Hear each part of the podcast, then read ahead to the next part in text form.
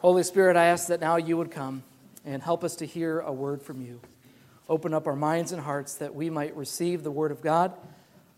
And we pray, Lord, that you would speak through my humble words. Speak, O Lord. Your servants are listening. Amen. Well, today is Palm Sunday. Uh, I can't be thinking of any palm tree right now because of the weather around us right now, but believe it or not, it is Palm Sunday. Uh, this is the day where we celebrate uh, Jesus' triumphant entry into Jerusalem. And the people, they were so excited to welcome Jesus that day. They were shouting, Hosanna. And as Matthias said, they, they had uh, this expectation that Jesus was the Messiah. And they thought that the Messiah, the coming king, would come and he would overthrow the Romans, regain their political power and independence, and return them to the glory days of King David. They thought that all those things were going to happen. So the people, they had a mis- mistaken expectation, but they did have one thing right. They had, they had it right that, yes, Jesus was a coming king, coming to conquer the enemies of the people.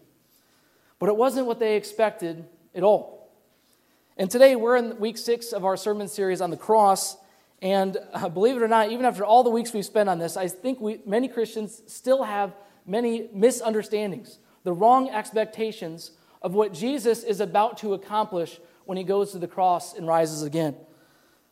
Uh, and I want to give you a, a little bit of a, of a, game here for your own mind and your own head, a little quiz. Uh, and I want you to think about what the end of this Bible verse really says. 1 John 3 8. The reason the Son of God appeared was. How would you finish this verse? A, to forgive us our sins. Was it B, to justify us by his blood? C, to grant us salvation? D, to demonstrate his love for us? All of the above. Right? All are theologically true. But wrong, I tricked you. It's E, none of the above. This verse does not end in any of those wonderful truths of the scriptures. No, there's another reason. There's a big story going on, and here's what it is it says, The reason the Son of God appeared was to destroy the devil's work. Isn't that shocking?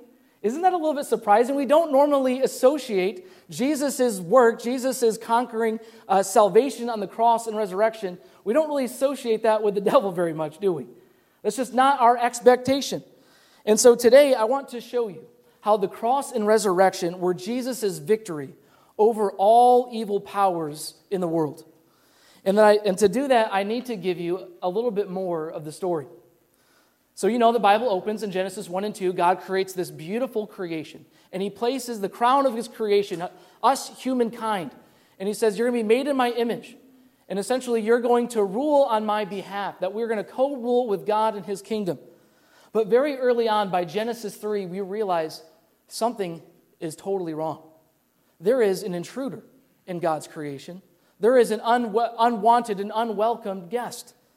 And the Bible depicts this intruder as a snake, as a serpent. And whatever the point of that is, the theological point is the same.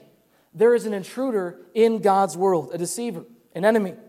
And he tricks Adam and Eve into disobeying God, and this results in their separation from God's presence, their blaming of their behavior on each other, and all kinds of other strife and fallenness in our world. And so you have to understand that from Genesis 3 to the end of the Bible, basically, the context is a war zone, that the world is at war.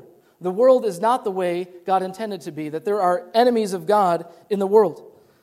And so, very early on, you see that the story turns, violence erupts. You see murder, you see envy, strife, you see conflict, you see sexual immorality, all of these things. And then you see that people start worshiping other gods. They, make, they actually make idols and they begin to worship those idols as well.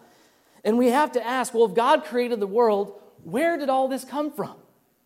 Well, it comes from the enemy of God. It comes from Satan. Sometimes he's called the devil, sometimes we just call him the enemy. And some of you, you have no problem believing in Satan because you've experienced the spiritual realm. You've experienced temptation. You've experienced trials. You have seen things with your eyes that have revealed this to you. I think other people in our culture have a hard time thinking about this or believing it because you haven't been taught about it in the church, or you, have just heard the caricatures of some type of red little creature. That just sounds weird and spooky. Well, that, that's not really what the Bible is teaching us here. And I, have I found a helpful illustration, and I've shared this before in a sermon, so if it calls to mind something to you, it's because I've said it before. But it works, so I want to say it again. You know, we all believe in invisible forces that impact our world. When I go up to dunk a basketball, there is a mysterious force that pulls me back to the ground. And now I can only jump about two inches. It's called gravity, it's a force. There's all kinds of forces we believe in that we don't, we're not even aware of, almost, we're not aware of, like, really ever, they're aware of these things. Magnetic, magnetic waves, radio waves, electronic waves, sound waves, all of these things that we believe in that heavily impact our world, don't they? Our world exists and operates because of these things. And in the same way, that is true spiritually. There are all kinds of invisible forces in the world dark forces, evil forces, and also the forces of light, angels as well, that impact our world all the time. And most of the time, we're not aware of it. We don't see them, we're not aware of what's going on in the spiritual realm. But the Bible teaches that behind the scenes, if you can pull back the curtain on the world and see into the spiritual realm, there's a lot going on. And Satan is really active. He's a powerful, invisible force. The Apostle John says the whole world is under the control of the evil one. That's a lot of power. I want to give you just a bunch of things that the Bible says Satan does. Here's a list. It says Satan can take, takes away uh, the word of God from its hearers. He inspires evil intentions or actions. He can be the author of diseases. He uh, tempts people to sin. He impedes people for ministry. He deceives people. He can be responsible for persecution and imprisonment. He holds people captive to do his will. And he prowls around like a lion, looking to steal, kill, and destroy. It's a powerful enemy. Biblical scholar Greg Boyd, he notes that the New Testament authors, they saw demonic influences in everything that was not consistent with God's reign. Swearing oaths, temptation, lying, legalism, false teachings, anger, spiritual blindness, and persecution were all seen as being satanically inspired. We are in a war zone. And the war started in Genesis 3 when Satan tricked humanity. And at that, but at that very moment, something amazing happens because God puts a plan in place to defeat his enemy. And in fact, it's the, it's the first prophecy of the Messiah in the entire Bible, and it's in Genesis 3. And God is, ta- is talking to Satan, talking to the serpent, and he says, and he says this Genesis 3:15, first prophecy of Christ in the Bible, says, I will cause hostility between you, the snake, and the woman and between your offspring and her offspring. He will strike your head, and you will strike his heel. In other words, an offspring of the woman will one day defeat Satan, the serpent, the enemy of God. And notice that it is a, it's not just any offspring, it, it, is, it is a person. It is he who will strike your head. This is the Messiah, the Christ. And so now, it's finally here. On Palm Sunday, Jesus is about to crush the serpent's head. He is about to win the victory over the enemy of God. In the passage that Navi read for us this morning, Colossians 2, it says, Jesus disarmed the powers and the authorities. And I'm going to be using this word disarmed throughout this sermon, and it's very intentional because it's not destroyed. The enemy's still here, the enemy's still around, but his power has been disarmed. It's been nullified because Jesus has won the victory. So, how did Jesus do it? How did he disarm Satan and the enemies of God through the cross. Let me give you a few things. The first thing Jesus did is Jesus disarmed Satan's accusations. He disarmed Satan's accusations. The word Satan comes from the Hebrew Satan, and it means the accuser, the one who accuses. And this brings us back into the metaphor of the courtroom, and it pictures us standing before God, and, and Satan is the prosecuting attorney, accusing us of how guilty we are before God. And Satan, he just he is pure evil. He wants us to be separated from God. He wants, he wants to deceive us into sin. So now he has a weapon against us. He can now accuse us of sin when we fall into it. And this is sometimes why you'll read in the Bible that the law is described as something that kind of binds us. Uh, because uh, if Satan can get us to break the laws of God, now we're under the curse and condemnation of the law.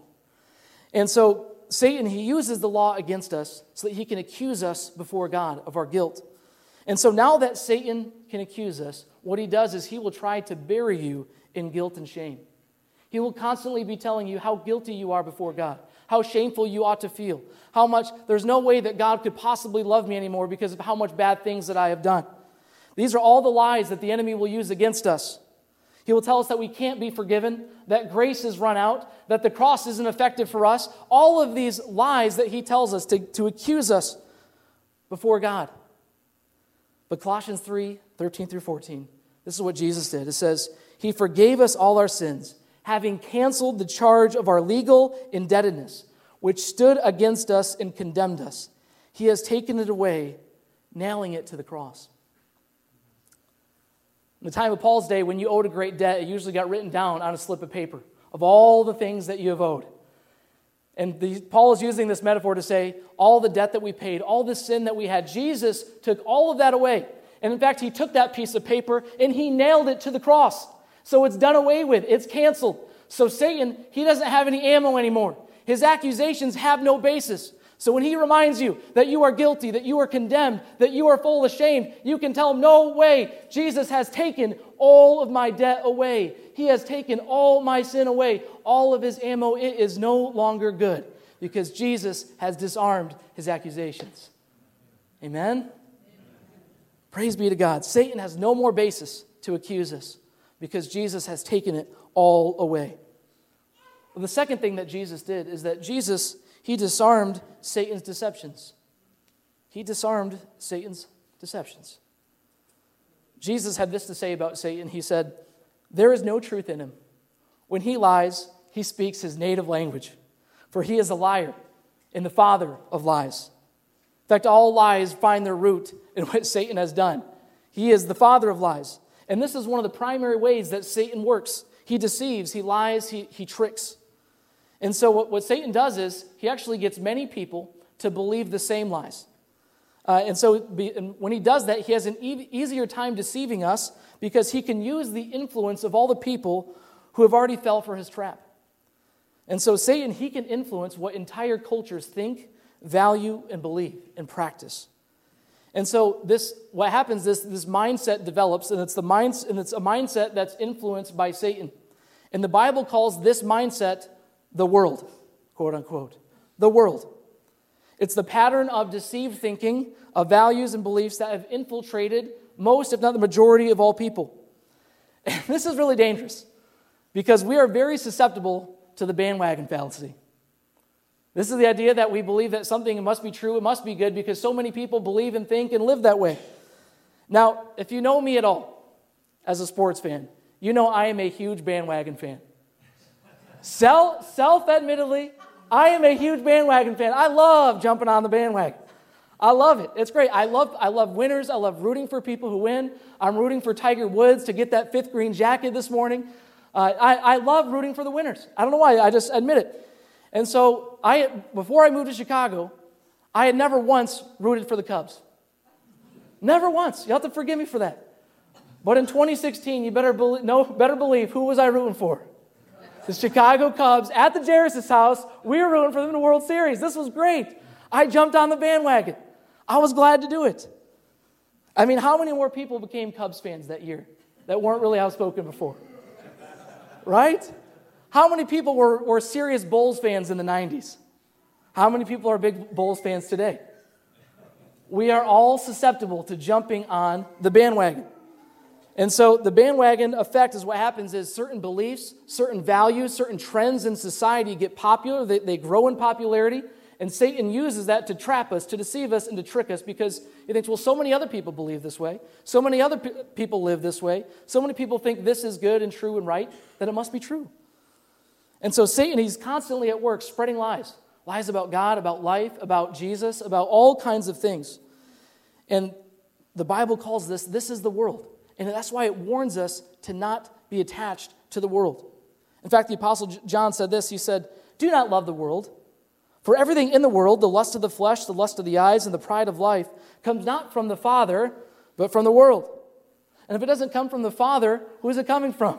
It's coming from Satan and his influence in the world. And so we're tempted to jump on the bandwagon of the world's thinking. And this is what makes Satan so tricky and so deceptive entraps us in lies. He says, Well, you won't really fit in if you believe and do that. You won't really be liked. You won't really be accepted by the community if you believe this or taught this or acted like this. And so Satan traps us in that. And what's so dangerous about Satan's deceptions is that they're intended to deceive. They're not obvious. It's not an obvious thing. If it was obvious, people wouldn't be trapped by it. Uh, it's not something that's easy to detect. It's going to look innocent. It's going to look, it's going to look right. It might even look completely truthful to you, but that's exactly how Satan wants it. And I love how, how C.S. Lewis put this. He said, Indeed, the safest road to hell is the gradual one, the gentle slope, soft underfoot, without sudden warnings, without milestones, without signposts. See, that's how Satan works. He doesn't want you to know he's trapping you. It's a deception, it's a deceit. And it's not, it's not going to come with a big warning and a flash and say, hey, you're falling into a trap here. It doesn't work like that. No, it's going to take effort. But Jesus, he came to totally disarm Satan's deceptions by teaching us the truth the truth. John 8 32, he said this If you hold to my teaching, you are really my disciples. Then you will know the truth, and the truth will set you free. Jesus came to teach us the truth against Satan's lies. And so Jesus' teaching ministry, this was essential in him destroying Satan's work. And Jesus came teaching us the truth about God, the truth about ourselves, the truth about our world, the truth about his kingdom, the truth of how we are saved, and how all of this works together. And the, that truth sets us free. And the ultimate truth that Jesus taught us was the truth that he revealed on the way to the cross in his resurrection. Because through that, we see the love of God poured out for us. That yes, God really does love us. That yes, God really is against sin. And that yes, God has provided a way of salvation and yes, Jesus was really God because God raised him three days later. He didn't stay in that grave, and that vindicated everything that Jesus said was true because he came back again. And today, the Holy Spirit continues the ministry of Jesus by guiding us into all truth so that we don't fall into the deceptions of the enemy. So, this is what Jesus has done. He has disarmed Satan's accusations, he has disarmed his deceptions, and finally, Jesus has disarmed Satan's power. He has disarmed Satan's power. Now, we've already discussed how powerful Satan is. Uh, and that's why uh, Jesus, one of Jesus' closest disciples, the Apostle Peter, he said this He said, Be alert and of sober mind. Your enemy, the devil, prowls around like a roaring lion, looking for someone to devour. Now, when Satan is prowling around, he's looking for some type of entry, some type of weakness, some type of foothold in your life. And the scary part is we all have this part of us that is prone to sin. Uh, you know, the Bible calls it our flesh or maybe our sinful nature. And it's that weak part of us that wants to sin, even though we know that the, the thing I, I am tempted to do might harm, harm me, it might harm my family, it might hurt other people, it might make me feel bad and ashamed and guilty. Even though I know all of that, there's still a part of me that wants the sin. There's still a part of me that is, that is tempted, that desires it. And that part of us that desires sin, the Bible calls the flesh, the sinful nature. And Satan preys upon this. He preys upon the flesh to, get, to entice us, to entice us to sin. But Jesus, through the cross, he has disarmed this power of the enemy. Because when we are in Christ, that means our flesh, the old nature, it means it was destroyed on the cross of Christ. Galatians 5:24 those who belong to Christ Jesus have crucified the flesh with its passions and its desires. The old self, it's destroyed, it's gone, it's crucified. When you unite yourself to Jesus, you unite yourself to what he has done. And so your flesh is crucified on the cross with his. And not only is the old self destroyed, Jesus commissions a new power to be in you the power of his spirit to be in us to overcome all the schemes of the enemy. And this is why the Apostle John could say, The one who is in you is greater than the one who is in the world. Guys, this is something to be gloriously happy about because the Holy Spirit is now in us. And that means no power of hell is, is strong enough to stand against you, no temptation that comes your way, no trial that comes your way. Nothing in all the world and all of Satan's tricks and schemes is power, powerful enough because you have the power of the living God inside you. And that means the wrong desires that exist outside of you are not as strong as the, the, the power that is within you. And you can overcome anything because the Holy Spirit lives inside of you. The one who is in you is greater than the one who is in the world. that He is greater, He is stronger. Nothing can overcome Christ in us. So even though Satan is powerful, even though he's still around, even though he's still deceiving, his power has been nullified because I have been crucified with Christ. It's no longer I who live, but Christ who lives in me. And his power is greater, his power is stronger. And so through Christ, we can put to death the old nature and put on our new nature and be transformed. So Jesus has done this. He has disarmed the power of the enemy. And finally, Jesus invaded enemy territory and launched his kingdom.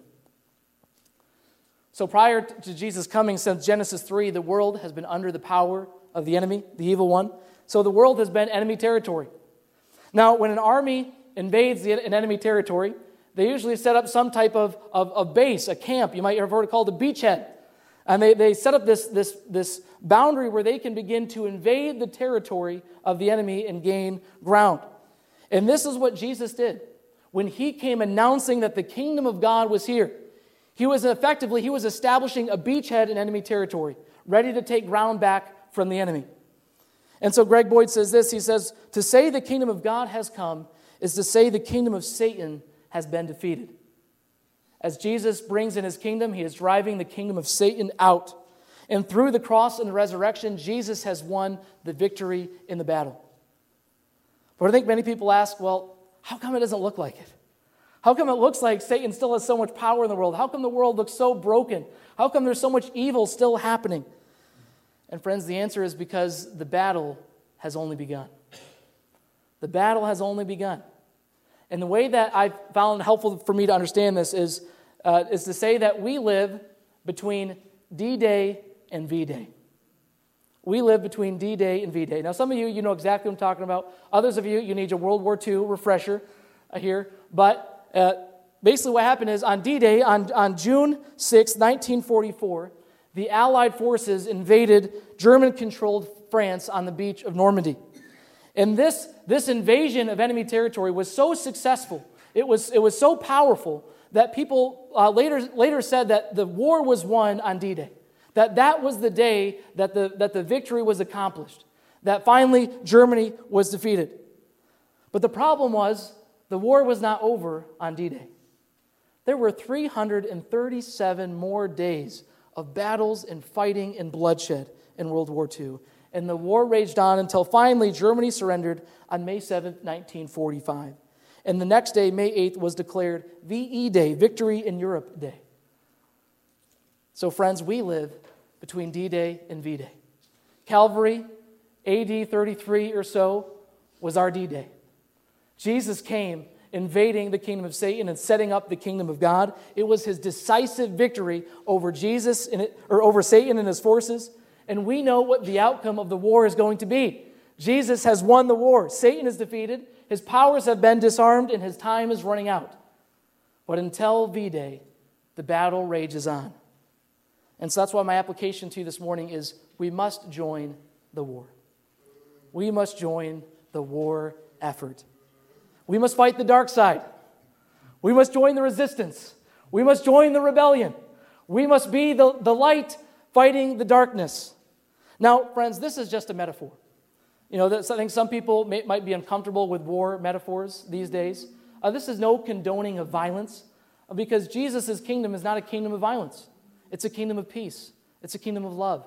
In fact, it's not, it's not a kingdom that, that kills enemies, it's a, it's a kingdom that loves their enemies all the way to the cross. That in fact, he would die for those who were his enemies. But the metaphor is still important because it reminds us that there is a real war going on, that the battle is not won, that there is a real enemy, and that we have a real part to play in advancing the kingdom of Jesus against the kingdom of darkness. And so we advance this victory by, by waging war like Jesus did, by praying for the kingdom to come on earth as it is in heaven. By seeking the kingdom first, by doing the deeds of the kingdom, we're actively extending God's reign into the world and driving out the kingdom of darkness. You know, Jesus said, I'm going to build my church, and the gates of Hades, the gates of hell, will not overcome it. Brothers and sisters, who has gates? Not the church. Some people, I think, that they, they think the church is a gated community, that this is a nice gate that we can come in here and this is a nice peaceful area. Well, no, it's not the church that has gates. It's hell that has gates. And you know what gates are for? Gates are for defense. That means the church is playing offense. That, and, the, and the gates of hell cannot overcome the advancing kingdom of God because Jesus is building his church and he is inviting his church to advance his kingdom, to drive out darkness, to do the good deeds of light, to drive out evil in the world. We overcome evil by doing good. We overcome evil through the sacrificial love of Jesus and his cross. We have a real part to play. And our Lord is looking for faithful, for brave, for courageous soldiers to join the war effort. You know, I don't know about you. I'm tired of seeing the enemy gaining ground in our world. I'm tired of it. I'm tired of seeing all the bad things on the news. I'm tired of hearing that churches are dying in America, that churches are declining all across our country, many shut their doors. Once vibrant congregations are now dead. I am tired of losing the battle. I want to see a great reversal of the tide. I want to storm the gates of hell and say, no, we are not going to let this happen on our watch. We are going to extend the kingdom. We're going to advance the light. We're going to spread the gospel. I'm tired of losing. I want to win. Do you want to win? I want to win. I want to be on that side. I'm, I am tired of seeing Christians lulled to sleep by our culture, by the enemy, because, because we have so much ease in our life, we are lulled into thinking that it's peacetime rather than wartime. We think it's peacetime rather than wartime. We act like everything is good, but it's time to wake up. It's time to see that Jesus is calling us to advance his kingdom. The church of Jesus Christ needs Christians who are committed to making the church thrive for the sake of the kingdom of God. We need soldiers, Christian soldiers, dedicated to the task of love, service, and generosity and prayer. Because when it's wartime, everybody pitches in. When it's wartime, everyone makes sacrifices. When it's wartime, it means we take risks. It means we play offense, not defense. It means we advance. It means we, we play to win. It means we do hard things. And on Palm Sunday, we must join our victorious King in this great battle. Friends, I believe it's a glorious way to live. It's full of adventure, it's full of fun, it's full of doing amazing things and seeing God work in people's lives. There's no better way to live than to join in with what God is doing, to be a light that drives out darkness. What better way to live than that? Jesus said, You are the light of the world. Let your light shine in the darkness. And as we journey towards the cross and resurrection this week, may we find hope that Jesus has won the battle. That yes, we get a part to play, but the victory is assured. Our destiny is secure. Our God has won, and he will reign forever and ever and ever because Jesus has won the victory. Amen. Amen. Let's pray.